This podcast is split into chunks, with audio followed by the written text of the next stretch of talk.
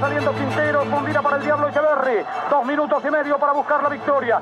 Echeverry encarando solitariamente. Se mete en el área grande, bailotea. Le pone su rúbrica a la maniobra. Sigue disputando, gana el fondo. Centro por el área.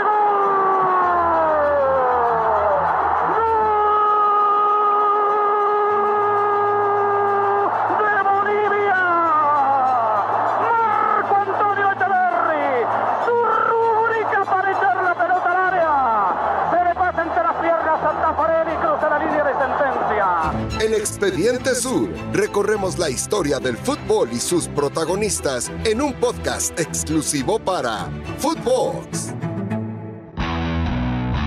Bienvenidos como siempre, estamos comenzando un nuevo capítulo, un nuevo episodio aquí en Expediente Sur dentro de las plataformas de podcast de Footbox.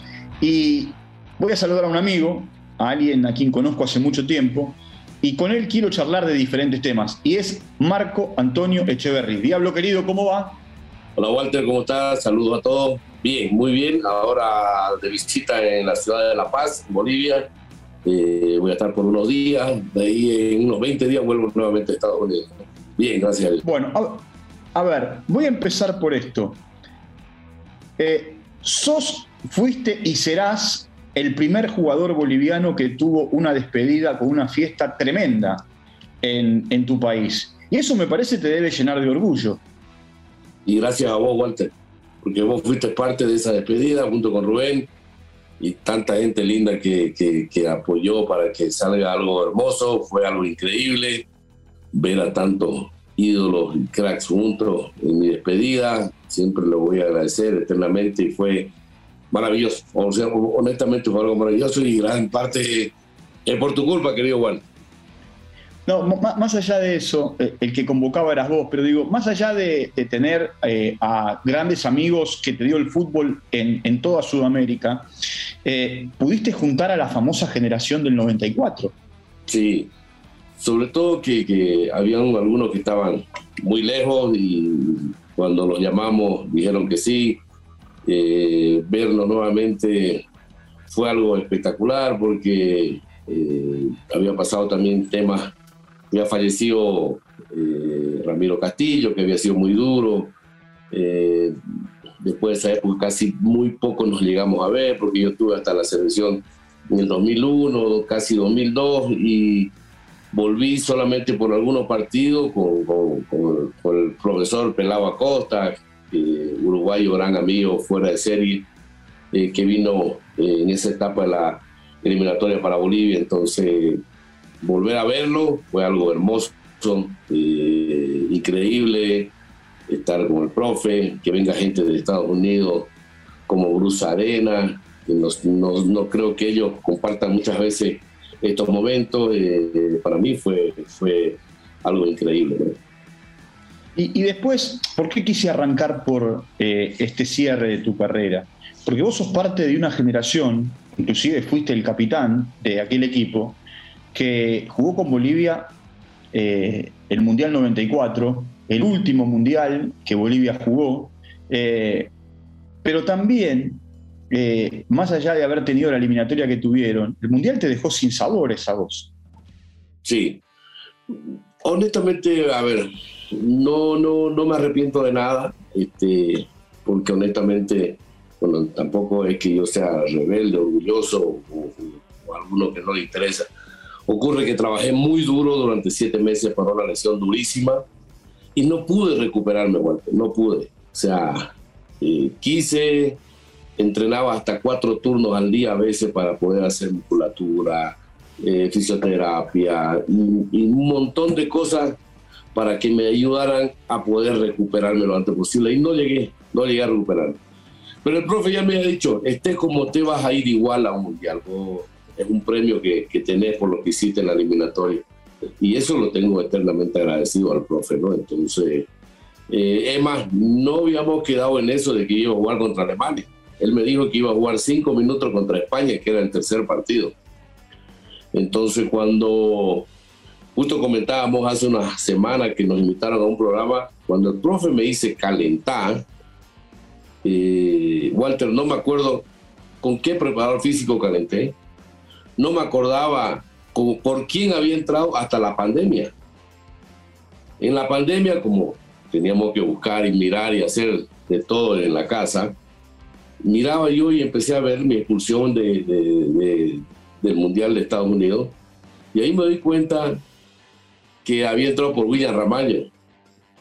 Eh, entonces no, no, fue algo que, que, que, quedé ya en la nube, vamos a llevar. Cuando el profe me dice, calentá Marco, ya no me acuerdo de nada. Ya no me acuerdo de nada. Entonces yo creo que pasó por ahí, ¿no? Llevaba siete meses durísimo, eh, concentrado, encerrado, mucha ansiedad, mucho estrés. Y, creo que fue un desahogo quizás, que igual, que no creo que haya sido para expulsión esa jugada, ¿no? Pero, pero ¿qué te pasó? ¿Se te soltó la cadena? Hoy, con el tiempo, ¿no? Pasaron casi 30 años. ¿Se te soltó la cadena? A ver, yo estaba ya discutiendo desde el primer tiempo, porque vi que discutía con Ervin Sánchez. Eh, y nosotros, es más, a Cargorta nos mandó como cuatro o cinco veces, vayan a sentarse a los suplentes, ¿no? A sentarse porque venía el cuarto árbitro. Fue con el año que empezó el fair play.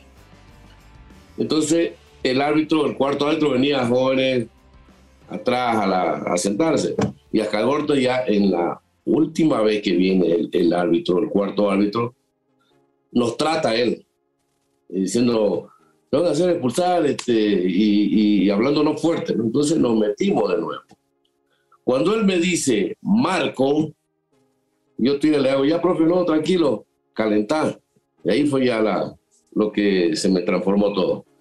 Ahí fue que, como te decía, me acuerdo, me acuerdo de una jugada que tuve muy clara con Ervin, eh, al minuto nada más, y ya de ahí fue un pelotazo que me hace Ervin a mí a, la esquina. Y, yo lo que, lo que vi fue como que él hubiera ido con una mala intención y venía de recuperarme de una lesión dura. Seguro eso fue más o menos una especie de, de autoprotección, digamos, ¿no? Para que ¿qué, te pasa, digamos? ¿no? Yo, creo que voy por ahí, porque no me acuerdo en detalle que yo me haya peleado, digamos, una jugada antes con él o, o ya tenido un roce. Eh, yo creo que fue la ansiedad y lo que había vivido durante tanto, tanto tiempo, porque estoy claro que si yo estaba sano, eh, hubiese sido otra victoria en el Mundial. ¿no? Decime, ¿Ascalgorta es un poco el padre futbolístico de todos ustedes? Yo creo que a ver, una de las cosas más lindas que yo voy a recordar toda mi vida fue que nos enseñó y nos dijo, ustedes los jugadores bolivianos son muy susceptibles.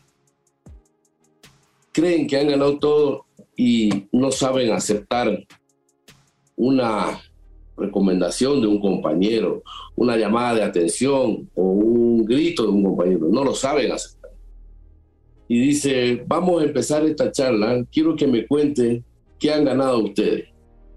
Solamente quiero obtener por la historia. Y fue preguntando uno por uno y nadie había ganado nada. Entonces nos hizo pisar tierra con una sola reunión de que habíamos jugado mundiales, juveniles, habíamos ido Copa Libertadores, Copa América, pero no habíamos ganado nada. Entonces, automáticamente quiso decir. Entonces, no te olvides cómo aprendiste a caminar o pisar tierra, eh, estás en el aire. Creo que fue una de las reuniones que más me encantó, más me encantó. Yo creo que fue una de las cosas que fue un comienzo para que eh, nosotros nos demos cuenta que solamente necesitábamos trabajo. Bueno, y hoy, ¿qué anda pasando con el fútbol boliviano? Que también anda a los tumbos, eh, que ni siquiera puede ganar en La Paz, como antes eh, era casi un bastión inexpugnable para ustedes, el Hernando Siles.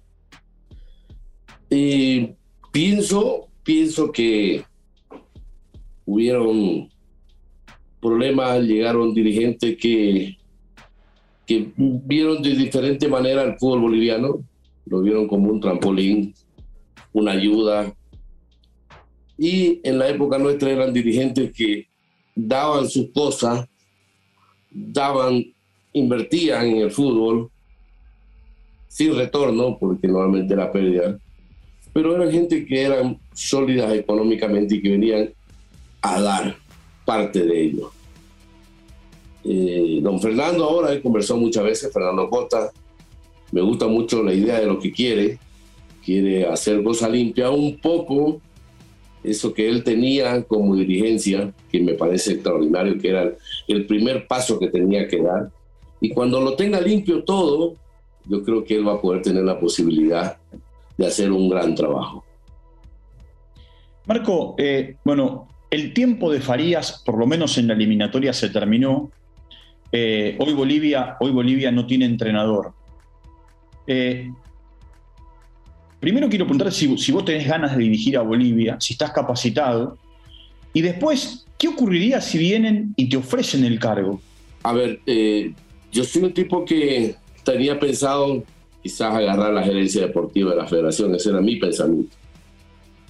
Tengo licencia del 2004, eh, trabajé con, la, con el DC United, con la selección americana, con AUCA, con Oriente, con todas las divisiones menores de, de la Federación Boliviana en la época dura, que no había dinero, pusimos el hombro ahí para que, el apoyo para que esos niños puedan jugar un torneo, porque no había ni para el hotel, no había ni para la comida, era juntarlo, entonces me tocó esa época dura de la federación y lo viví al máximo y me encantó y, salieron muchísimos jugadores de ahí. Eh, pero yo honestamente, eh, la mayoría han sido mis compañeros, los técnicos de la, de la, de la, de la selección boliviana, Gustavo, Ervin, Julio, Mauricio, Eduardo Villegas y también en su momento el profe Ascalgorta. Sacando al profe Ascalgorta, creo que todos mis compañeros tampoco traían una trayectoria gigante, digamos, ¿no? Traían una trayectoria como futbolista buena, habían tenido la oportunidad de dirigir el club de Bolivia eh, bien, pero no creo que eh, hayamos tenido uno que haya venido después de ganar dos Libertadores o habían clasificado al Mundial dos veces como técnico, digo, ¿no? Y ellos venían también con esa ilusión y, y, y es más, siempre estuve con ellos apoyándolo y, ofreciéndome a, acompañarlos en algún momento, ¿no? Entonces, eh, yo lo ideal, lo ideal, me encantaría, sería como la misma pregunta que me hiciste, querido Walter, me la hizo un periodista, por eso surgió todo este tema de que si yo podía ser técnico de la selección. La gente de todos lados me llama que sí o sí tengo que ser, la gente de, todo el país, de todo el país, dirigente político, periodista, gente de la calle, eh, pidiendo que yo sea ¿no? el, técnico, como tuvieron todas las oportunidades. Pero yo también no soy egoísta y yo vi en su momento, porque yo soy fanático del profe Bielsa. Me encantaría que venga. Sería una revolución para el fútbol boliviano positiva. Me gustaría que yo pueda ser parte de su cuerpo técnico. Me gustaría aprender con él. Me parece que, que es un señor que ha llevado una carrera extraordinaria, donde ha ido, ha dejado cosas importantísimas, eh, porque él busca la gloria, no busca sacar a jugadores y que consigan sus objetivos, sus sueños, sus pensamientos, que los cumplan. Entonces, para mí, para mí creo, nunca lo llegué a conocer personalmente, pero soy fanático de él, de su fútbol. Eh, Bielsa sería algo increíble para el fútbol. Bueno, bueno, ojalá se te dé a vos y ojalá puedas cumplir ese sueño, ¿no? De, trabajar al lado de, Marcelo Bielsa. Eh, bueno, querido Marco, un abrazo grande. ¿eh? Nos reencontramos en cualquier momento, ¿te parece? Claro que sí, Walter, siempre el, agradecimiento a tu persona. Eh, siempre tengo ese cariño muy especial. Te agradezco por esta comunicación y a las órdenes siempre, vos sabés. Así que ya nos volvemos a ver. Un abrazo grande. El cariño. Y a toda la gente hermosa, miles de amigos que tengo, gracias a vos también. Bueno, un, abrazo grande, el cariño es mutuo. Como siempre, eh, hasta aquí un nuevo capítulo, un nuevo episodio de Expediente Sur. Estamos en las plataformas de Footbox y usted puede seguirnos, suscribirse y estar muy pendientes de todo lo que vamos haciendo a lo largo de lo ancho de Latinoamérica con mis amigos y mis amigos, mis amigos y mis amigas, mis compañeros y mis compañeras, eh, con eh, el tiempo de los siete días de la semana eh, las 24 horas del día. Un fuerte abrazo, nos reencontramos en cualquier momento. Chau, hasta la próxima. Esto fue Expediente Sur con Walter Zafarian, exclusivo de Footbox.